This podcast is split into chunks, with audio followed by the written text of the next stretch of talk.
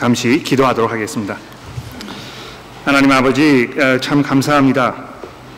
이렇게 교회로 모일 수 있도록 도와주시고 또 많은 그 상황이 아직도 온전히 해결되지 않았지만 저희가 그래도 이렇게 자유롭게 모일 수 있도록 상황과 여건을 하나님 마련해 주셨으니 감사합니다. 우리에게 주시는 그 은혜를 저희가 당연한 것으로 받아들이지 아니하고 늘 감사한 마음으로 살며 겸허하게 주의 말씀에 귀를 기울이도록 도와주옵소서. 예수 그리스도의 이름으로 간절히 기도합니다. 아멘. 우리가 그리스도인으로 살면서 삶에 대해 내릴 수 있는 한 가지 분명한 아, 사실이 있다면 우리에게 많은 유혹과 시련이 찾아온다는 것일 것입니다. 야고보 시리즈를 시작하면서 첫 시간 그 1장 말씀을 다룰 때 돌아보았던 것처럼 하나님께서는 이제 우리의 믿음을 연단시키시기 위해서 그래서 우리가 인내하면서 하나님을 의지하는 법을 배우시게 하기 위해서 우리로 하여금 크고 작은 시련들을 겪게 하신다고 이렇게 말씀하였습니다. 그런 시련을 겪는 그 당시에는 그것이 매우 고통스럽습니다만 1장 예, 12절의 말씀을 기억하십니까? 이 시련을 견디어낸 사람에게는 주께서 자기를 사랑하는 자들에게 약속하신 생명의 면류관을 주실 것이라고 이렇게 말씀하고 있는 것입니다. 얼마나 놀라운 말씀입니까? 그렇죠? 아, 그래서 그리스도인의 삶이 이 다하는 순간까지 한결같은 마음으로 주를 바라보고 섬기는 것은 정말 가치 있고 복된 일이 아닐 수 없습니다. 모든 것을 지금 당장 누려야만 이 속이 후련한 아, 이런 우리들에게는 이게 매우 어렵게 느껴지는 일입니다만 믿음이라는 것은 아직 손에 줄 수 없는 그것을 바라보고 그것을 기대하면서 소망하면서 인내하는 것입니다. 그렇지 않습니까?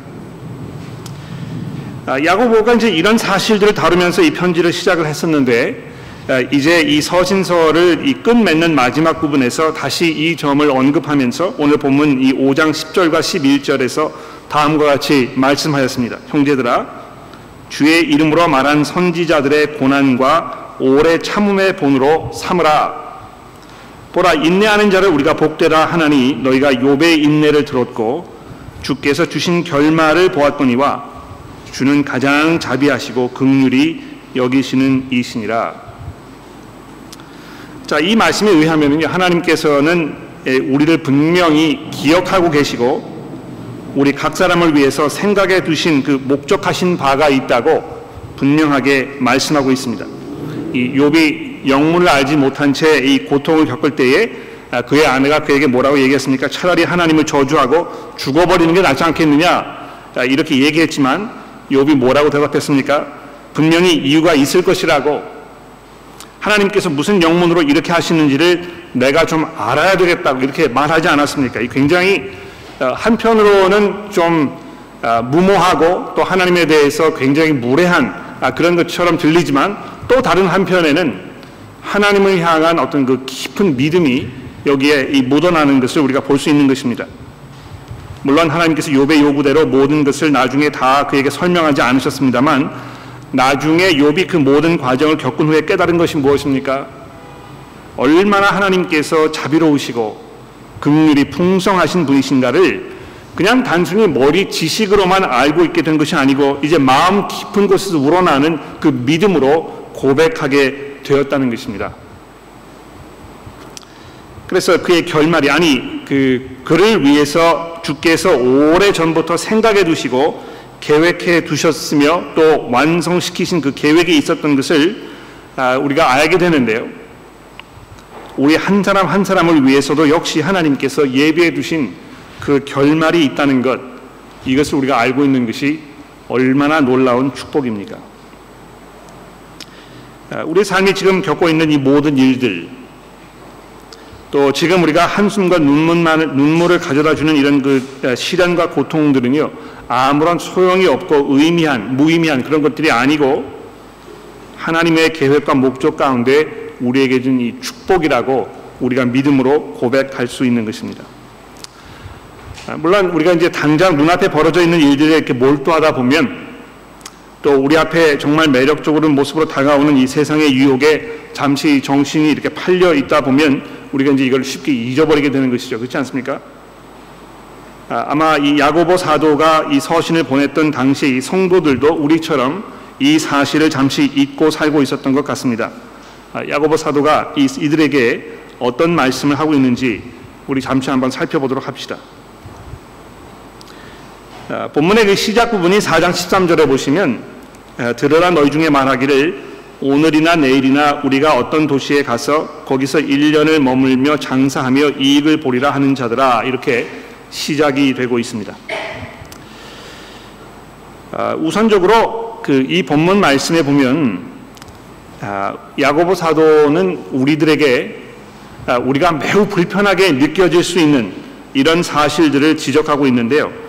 이 14절 말씀에 보는 바와 같이 우리의 생명은 잠깐 있다가 아, 없어지는 이 안개에 불과하다 하는 이러한 말씀입니다.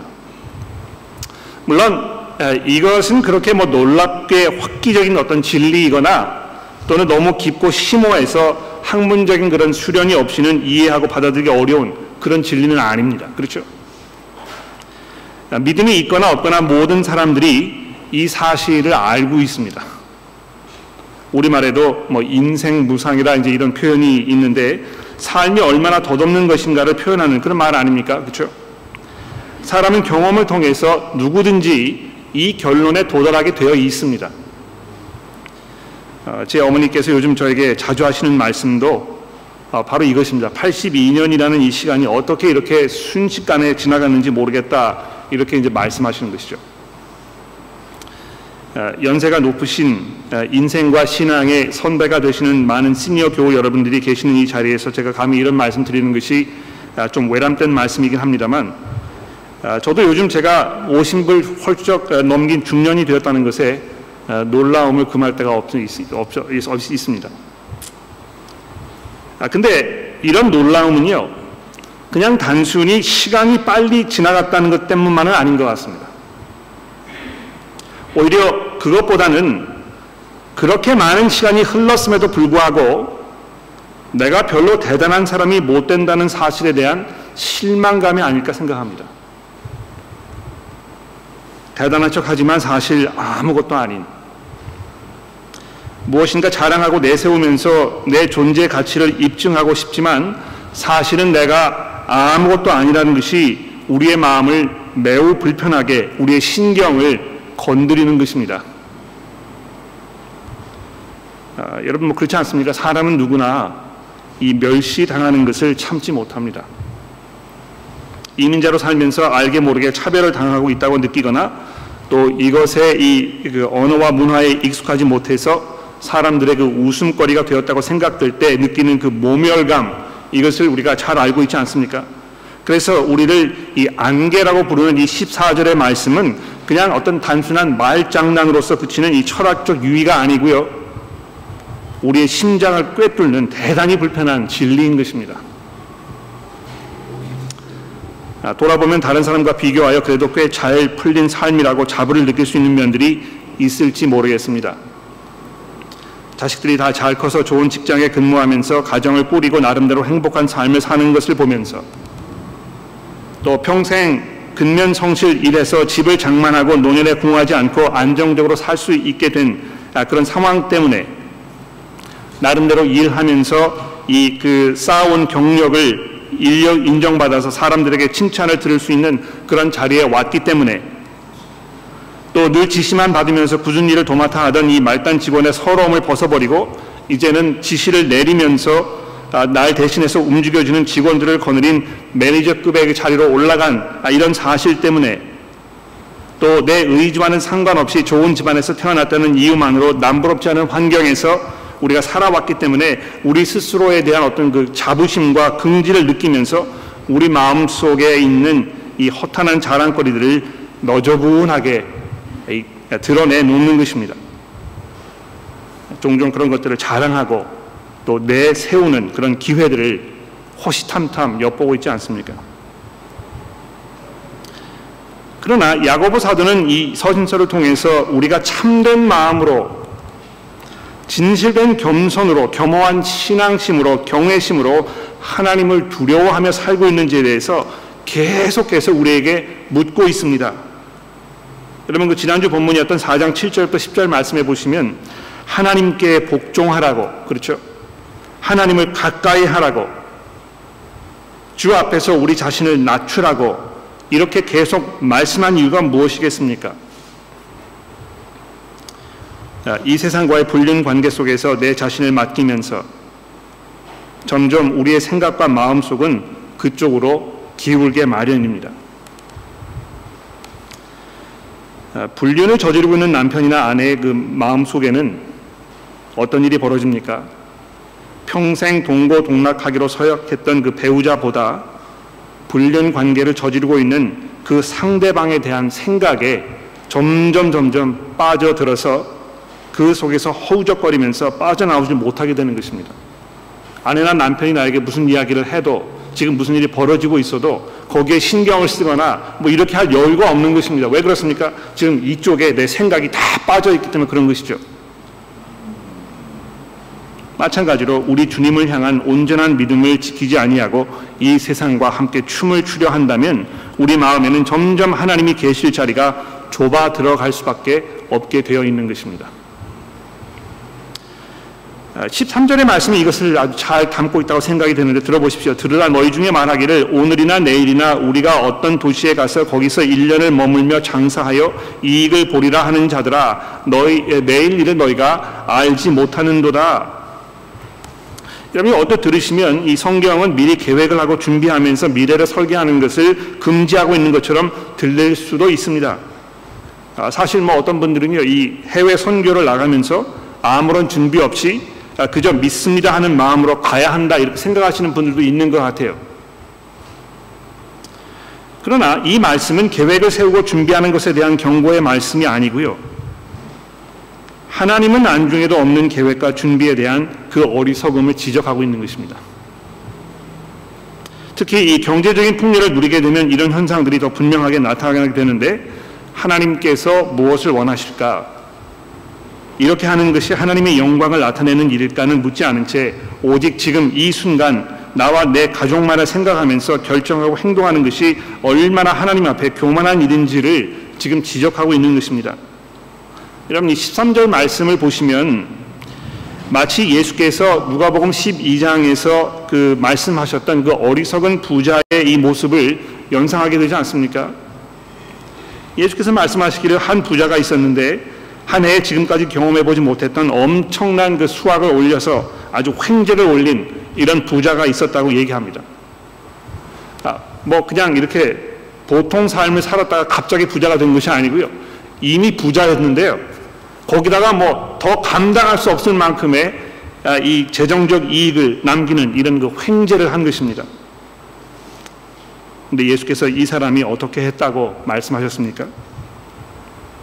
내가 곡식을 쌓아둘 곳이 없으니 어찌할까 하고 또 이르되 내가 이렇게 하리라 내 곳간을 헐고 더 크게 짓고 내 모든 곡식과 물건을 거기에 쌓아두리라 또 내가 내 영혼에게 이르되 영혼아 여러 해 쓸 물건을 많이 쌓아 두었으니 평안히 쉬고 먹고 마시고 즐거워하자 하리라. 이 사람의 그 결말이 어땠는지는 아, 우리가 예수님의 그 비유를 통해서 이미 잘 알고 있습니다. 아, 재물이 많은 것이 문제가 아니고 그 재물을 쌓아두고 하나님께 부여하지 못한 것이 문제였다고 예수께서 이 비유의 맨 결론 부분에 말씀하십니다. 이 하나님께 부여하다는 것이 뭘 말하는 것입니까? 하나님께서 지금 자금이 부족하시기 때문에 우리 쪽에서 드리는 기부, 금에 대한 이 하나님의 기대를 충족시키는 것 이걸 말하는 것입니까? 이 굉장히 우스운 발상이죠, 그렇죠? 이 온 천하가 다 하나님의 것인데요. 하나님께서 그까지 내 소유의 일부를 기부받는 것에 목을 매실 분이시겠습니까? 하나님께 부여한 것은 내 재산의 일부를 뭐 헌금으로 하나님께 드리는 걸 말하는 것이 아니고 우리의 모든 것을 주께 드리고 우리가 하나님의 다스림 가운데 있으며 우리의 삶의 진정한 의미는 주의 영광을 위해서 사는 것임을 고백하는 삶을 말하는 것입니다. 그래서 야고보 사도가 15절에 이렇게 말씀하죠. 너희가 도리어 말하기를 주의 뜻이면 우리가 살기도 하고 이것이나 저것이나 하리라 할 것이거늘 이제도 너희가 허탄한 자랑을 하니 그러한 자랑은 다 악한 것이니라. 그러니까 항상 그 하나님께서 지금 뭘 생각하고 계실까? 어떻게 하는 것이 하나님을 기쁘게 해드리는 것일까? 내가 지금 이런 선택을 하는 것이 그리스도인으로서 내게 합당한 것일까? 어떤 그 신앙의 윤리적인 문제를 계속 우리에게 추궁하는 이 양심이 살아있는 삶을 살아야 하지 않겠습니까? 그래서 17절 마지막 부분에 그러므로 사람이 선을 행할 줄 알고도 행하지 아니하면 죄니라 이렇게 말씀했는데요. 여기 이제 그 선을 행한다 하는 이것을 뭐그 어, 그 나쁜 일, 좋은 일 아, 이런 것을 이제 우리가 이렇게 생각할 수 있는데 아, 그걸 말하는 것이기보다는 우리가 마땅히 해야 할 그 도리 이것이 무엇인지를 알면서도 그렇게 하지 않는 것 이걸 말하는 것입니다. 근데 여러분과 제가 성도로서 마땅히 해야 할 우리의 그 신앙적 도리가 무엇이겠습니까? 하나님께서 뭘 생각하고 계시는지 물어보는 것입니다. 내가 지금 이렇게 하려고 하는 것이 어떤 그 신앙이라는 이 포장지를 이렇게 딱 쌓아둔 나의 허영과 내 욕심과 이 세상을 향한 나의 열망 이것은 아닌가 돌아보면서 내가 과연 이렇게 하는 것이 정말 옳은 것인가? 이것이 내 신앙의 경건함에 내 가족의 이 신앙 생활에 내 주변에 있는 교회 사람들에게 어떤 영향을 미칠 것인가? 이런 걸 잘 생각해보고 고민하고 기도하고 하나님 앞에 회개로 나아가며 하나님의 인도를 겸허하게 구하는 이 삶을 살아야 할 것인데 그렇게 하지 않는 것 이것이 죄라고 말씀하는 것입니다. 그렇지 않겠습니까? 뿐만 아닙니다. 5장으로 넘어가 보십시오. 들으라 부한자들아 너에게 임할 고생으로 말미암아 울고 통곡하라. 이 굉장히 불편한 경고의 말씀 아닙니까? 그렇죠? 어, 요즘에는 뭐그 어, 여러분 이제 그런 표현을 들어보셨는지 모르겠는데요. 이 cancel culture라는 그런 운동이 이제 이 사회에 특히 서구 사회에 계속 일어나고 있습니다. 이 cancel culture란 무슨 말이냐면 어, 지금까지 이렇게 어, 이 장구한 세월을 흐르면서 쌓아 올렸던 어떤 그 문화적인 그 토대, 어떤 그 업적들 이런 거를 다 무시하고 이것이 결국에는 우리 인간들에게 아, 이 불행한 삶을 가져온 것이고 또 이 사회에 있는 어떤 그 부조리, 악 이런 거를 허용하는 어떤 그 토대로 만들어진 것이기 때문에 이걸 우리가 다 무너뜨려야 한다.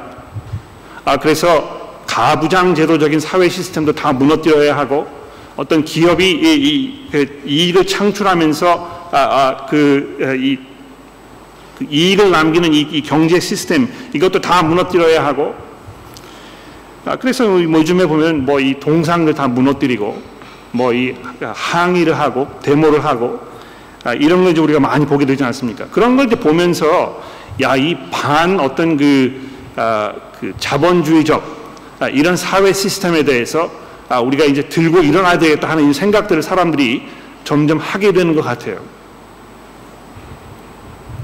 아, 마치 마르크스주의의 어떤 혁명주의적인 생각이 또 다른 모습으로 이제 계속 이렇게 우리 사회 속에 그 모습을 드러내지 않나 하는 생각이 종종 들 때가 있습니다.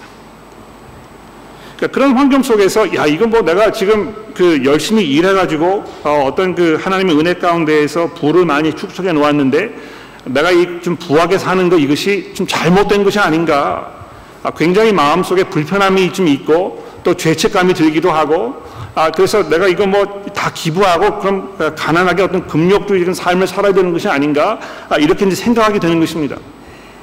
마치 아, 경건하게 살려면 이 세상의 모든 재물과 내가 이 그 선을 긋고 더 이상 거기 가지 말아야 하는 것인 것처럼 이렇게 생각될 수가 있다는 것이죠. 그래서 뭐 이런 그 본문 말씀을 이렇게 들었을 때 이거 나에게 하는 말씀이 아닌가 이제 이렇게 약간 긴장을 하게 될 수 있습니다. 제가 뭐 이 전에도 여러 번 말씀드렸습니다만 사실 호주에 살고 있는 사람이라면 여기에서 아무리 우리가 경제적인 어려움을 겪으면서 살고 있다 하더라도 뭐 일반적으로 이제 사람들이 그렇게 얘기하지 않습니까? 그럼에도 불구하고 이 세상에 살고 있는 95% 이상의 사람들보다 우리가 훨씬 더 부유하게 살고 있는 것이라고 이렇게 말하고 있는 것입니다. 근데 우리 그렇게 느껴지지 않죠? 야, 이거 내가 지금 뭐 그 집값 낼래, 뭐 자식들 교육할래, 뭐 아, 보험금 낼래, 차 할래, 뭐 얼마나 내가 경제적으로 쪼들리는 삶을 살고 있는가, 내가 뭐 부하다고 얘기할 수 있겠는가, 이제 이렇게 우리가 생각할 수 있습니다만, 현실은 그렇지 않다는 것입니다. 우리보다 훨씬 더 열악한 상황 속에서 정말 끼니를 걱정하면서 살아야 하는 이런 사람들이 이 세상에 뭐 이 95%가 넘는다는 것이죠. 아, 그래서 어떤 면에서 여러분과 저도 이 본문 말씀의 이 경고의 말씀을 잘 들어야 할 텐데 우리가 한 가지 이해해야 될 것은 지금 이 5장 1절에서 6절에 하고 있는 이 경고의 말씀을 들어야 할 특별한 사람들이 있다는 것입니다. 이 본문 말씀 한번 읽어볼까요, 다시? 1절입니다. 아, 부한자들아 너희에게 임할 고생으로 말미암아 울고 통곡하라. 너희 재물은 썩었고 너희 옷은 좀 먹었으며 너희 금과 은은 녹이 쓸었으니 이 녹이 너희에게 증거가 되며 불같이 너희 살을 먹으리라. 너희가 말세에 재물을 쌓았도다. 보라 너희 밭에서 추수한 품꾼에게 주지 아니한 싹시 소리를 지르며 그 추수한 자의 우는 소리가 만군의 주의 귀에 들렸느니라. 너희가 땅에서 사치하고 방종하며 사륙의 날에 너의 마음을 살찌게 하였도다. 너희는 의인을 정죄하고 죽였으나 그는 너희를 대항하지 아니하니라. 여기 뭘 말하고 있습니까? 이 금과 은과 재물과 옷과 이런 것을 쌓아둔 채 그냥 쌓아두었기 때문에 이게 다 지금 썩어 들어가고 있는 그러니까 왜 이렇게 하겠습니까? 너무 재산이 많기 때문에 네? 내가 이거 뭐 금고에서 꺼내가지고 이걸 쓸 겨를이 없는 것입니다. 재산이 흘러 넘치는 근데 어떤 방법으로 이런 재산을 지금 축적해 놓은 것입니까? 여기 보시면 4절 말씀해 보십시오. 소유한 밭에서 일한 일꾼들에게 정당한 임금을 지급하지 않았기 때문에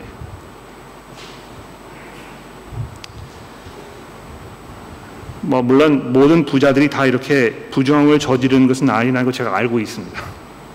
아마 여러분들이 정말 열심히 일하고 또 근면하게 솔직하게 아, 정부가 요구하는 만큼의 세금 잘 내면서 정당하게 이 사람들 대우해 주면서 아, 이렇게 이익을 남기시면서 사회에 아, 큰 역할 하시는 분들 뭐 많이 있다는 걸 제가 잘 알고 있습니다. 그런데 이 본문 말씀이 지금 지적하고 있는 것 중에 중요한 부분은 무엇입니까?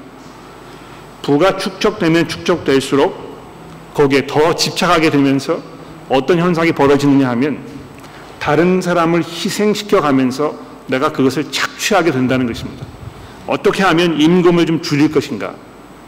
어떻게 하면 내가 더 많은 이익을 취할 수 있도록 어떤 그 시스템을 만들어 갈 것인가? 이것이 다른 사람들에게 어떤 영향을 미치는지에 대해서 아무런 염려와 근심이 없는 채 그저 나의 행복과 내 욕심을 채우는데 집착이 되어 있기 때문에 아무것도 뭐 눈에 보이지 않는 것입니다.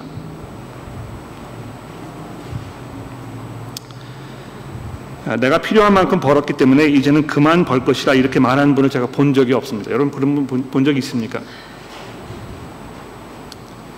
일이 힘들거나 더 이상 체력이 받쳐주지 않기 때문에 건강상의 이유 때문에 일을 그만두시는 분들은 제가 만나보았습니다만 내가 지금까지 남긴 이익이 충분하기 때문에 더 이상 돈 버는 일에 내 시간을 사용할 필요가 없어서 내가 이제 그만 일할 것이다. 나 그만 돈 벌겠다. 이렇게 말하시는 분들을 제가 만난 적이 없는 것입니다. 왜 그렇습니까? 욕심이 채워지지 않거든요. 아, 그런데 이러한 방식으로 계속 살아갈수록 어떻게 되는 것입니까? 심판하신 하나님 앞에 이 심판받아야 할 그 증거들을 지금 차곡차곡 쌓아놓고 있다고 야고보 사도가 경고하고 있습니다. 너희에게 어떤 고생이 임할 것인지 너희가 지금 상상을 하지 못하는 중이다. 너의 살이 먹힘을 당할 것이다. 억울한 자들의 울부짖는 그, 그 울부짖음에 귀를 기르고 계시는 그 만군의 여호와를 생각해 보라. 그러니까 여기 특별히 이 만군의 주라는 그 표현을 사절에 사용하고 있는데요. 이 만군의 주라는 거 하나님께서 아, 그 용사 이 그 장군이란 말입니다. 그렇죠? 근데 왜 특별히 여기서 이런 표현을 사용했습니까? 억울한 자들에게 울부짖음에 이 귀를 기울이시는 그 하나님께서 마치 용사와 같이 등장하셔서 그 사람들을 심판하셔서 5절 말씀에 이야기하는 대로 이 살육의 날이 있을 것이라고 이 굉장히 그 언어적으로 이 신랄한 이런 표현을 사용하면서 야고보 사도가 경고하고 있지 않습니까? 굉장히 불편한 아, 그런 경고죠. 야, 이거 내가 지금 이렇게 하고 있는 것이 아닌가? 혹시 내가 지금 사람을 고용해서 쓰면서 그 사람에게 정당한 임금을 지급하지 아니하고 오히려 내 이 욕심을 채우기 위해서 어떻게 해서든지 간에 내가 조금 더 이익을 남기기 위해서 내가 부당한 방법으로 내 부를 축적해 가고 있는 것은 아닌가 이런 걸 돌아봐야 한다는 것입니다. 그런데 평소에 마음속에 정말 하나님을 두려워하고 어떻게 사는 것이 이 하나님께 가까이 가는 것인가? 내가 어떻게 하면 하나님의 그 뜻을 추구하면서 사는 것인가? 이거를 계속 뭐 고민하고 염려하면서 질문하지 않는 사람들에게는요, 이런 기회가 없다는 것입니다.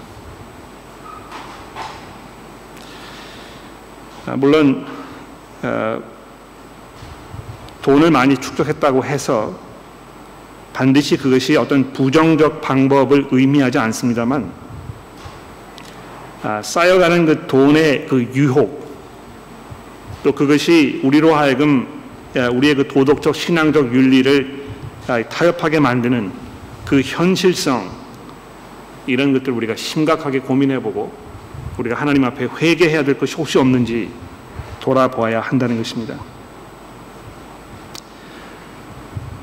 교회 안에서 아, 아마 그 이러한 문제들로 아, 교들 간의 불협화음이 일어나고 불편한 관계가 생기고 여기에서 어떤 그 복음에 합당하지 않은 그런 모습으로 서로 관계하고 사람들을 내려다보고 차별하고 또 거기에서 아웅다웅하고 이런 관계들이 벌어졌을 것이라고 우리가 짐작해 볼 수 있습니다.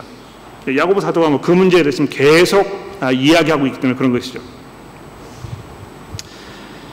그런데 예, 다행히도 오늘 본문 말씀에 보면 그러한 모든 상황 속에서 우리가 과연 어떻게 해야 될 것인가 이런 것들을 말씀해 주기 위하여 이 7절부터 11절 말씀에 이렇게 결론을 내리고 있습니다. 그러므로 형제들아 주께서 강림하시기까지 길이 참으라. 보라 농부가 땅에서 나는 귀한 열매를 바라고 길이 참아 이른 비와 늦은 비를 기다리나니 너희도 길이 참고 마음을 굳건하게 하라. 주의 강림이 가까우시니라. 형제들아 서로 원망하지 말라. 그리하여야 심판을 면하리라. 보라 심판주가 문 밖에 서, 서 계시니라. 형제들아 주의 이름으로 말한 선지자들을 고난과 오래 참음의 본으로 삼으라. 보라 인내하는 자를 우리가 복되다 하나니 너희가 욥의 인내를 들었고 주께서 주신 결말을 보았거니와 주는 가장 자비하시고 극률이 여기시는 이시니라. 아, 이런 그 복잡하고 어처구니 없고 안타깝고 견디기 어려운 아, 이런 그 인간 사회의 어떤 그 어려움 가운데서 살고 있는 이들에게 야고보 사도가 무엇을 말씀해 주고 있습니까? 주의 강림이 가까우니라. 주께서 심판주이시며 그분께서 그렇게 멀지 않으셨다 말씀하고 있는 것입니다. 야고보 사도가 자기의 친형이었던 아, 우리 주님 예수 그리스도께서 아, 다시 오실 것을 얼마나 마음속에 기다리고 있었는지 우리가 이런 구절을 통해서 확인해 볼 수 있습니다. 주께서 그렇게 멀지 않으셨다. 곧 오실 것이다. 약속하셨던 대로 그분께서 이 땅에 오셔서 우리의 모든 눈에서 눈물을 닦아주실 것이며 이 사회의 모든 악을 정리하실 것이고 그때 가서야 비로소 우리의 삶이 어떠한 그 목적지에 도달했어야만 했는지를 우리가 분명하게 알게 되는 날이 오게 될 것이라 이렇게 우리에게 격려해 주고 있는 것입니다. 욥의 인내를 우리가 들었고 하나님께서 욥에게 어떻게 하셨는지 우리가 돌아보아야 할 것입니다. 어, 뭐 욥기서를 우리가 어, 그 끝낸 지가 그렇게 멀지 않았는데 아마 그 욥기서의 말씀이 아직도 여러분들의 마음속에 아, 선명히 남아 있을 거라고 제가 짐작을 합니다. 욥이 뭐 살면서 모든 대답을 다 얻지 못했어요. 그렇죠? 그러나 그 어려운 과정을 통해서 욥이 뭘 깨달은 것입니까?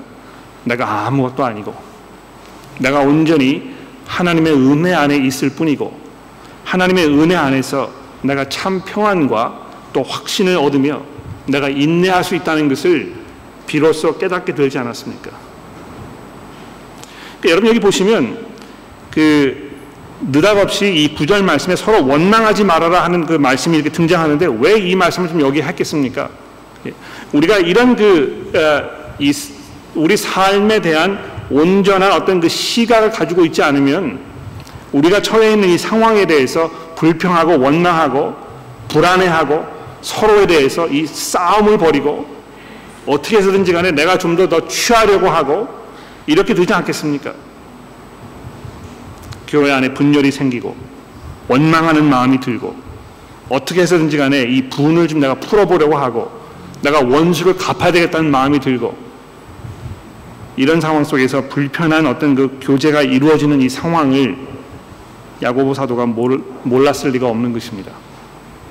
그러나 뭐라고 얘기합니까? 형제들이여. 주께서 오실 날이 멀지 않았으니 서로 원망하는 일을 그만두십시오. 오히려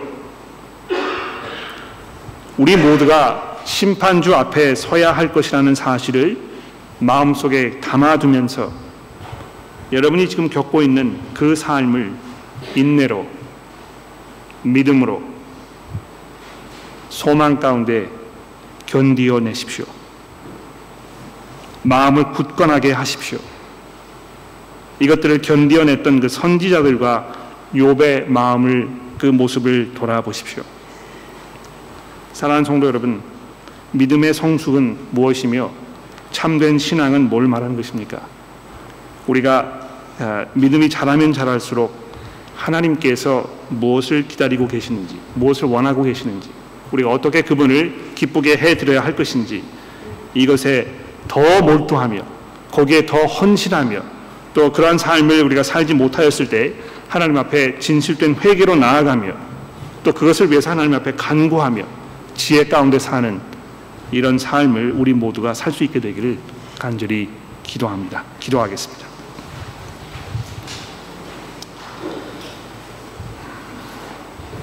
하나님 아버지, 저희들의 마음을 굳건하게 하여 주옵소서.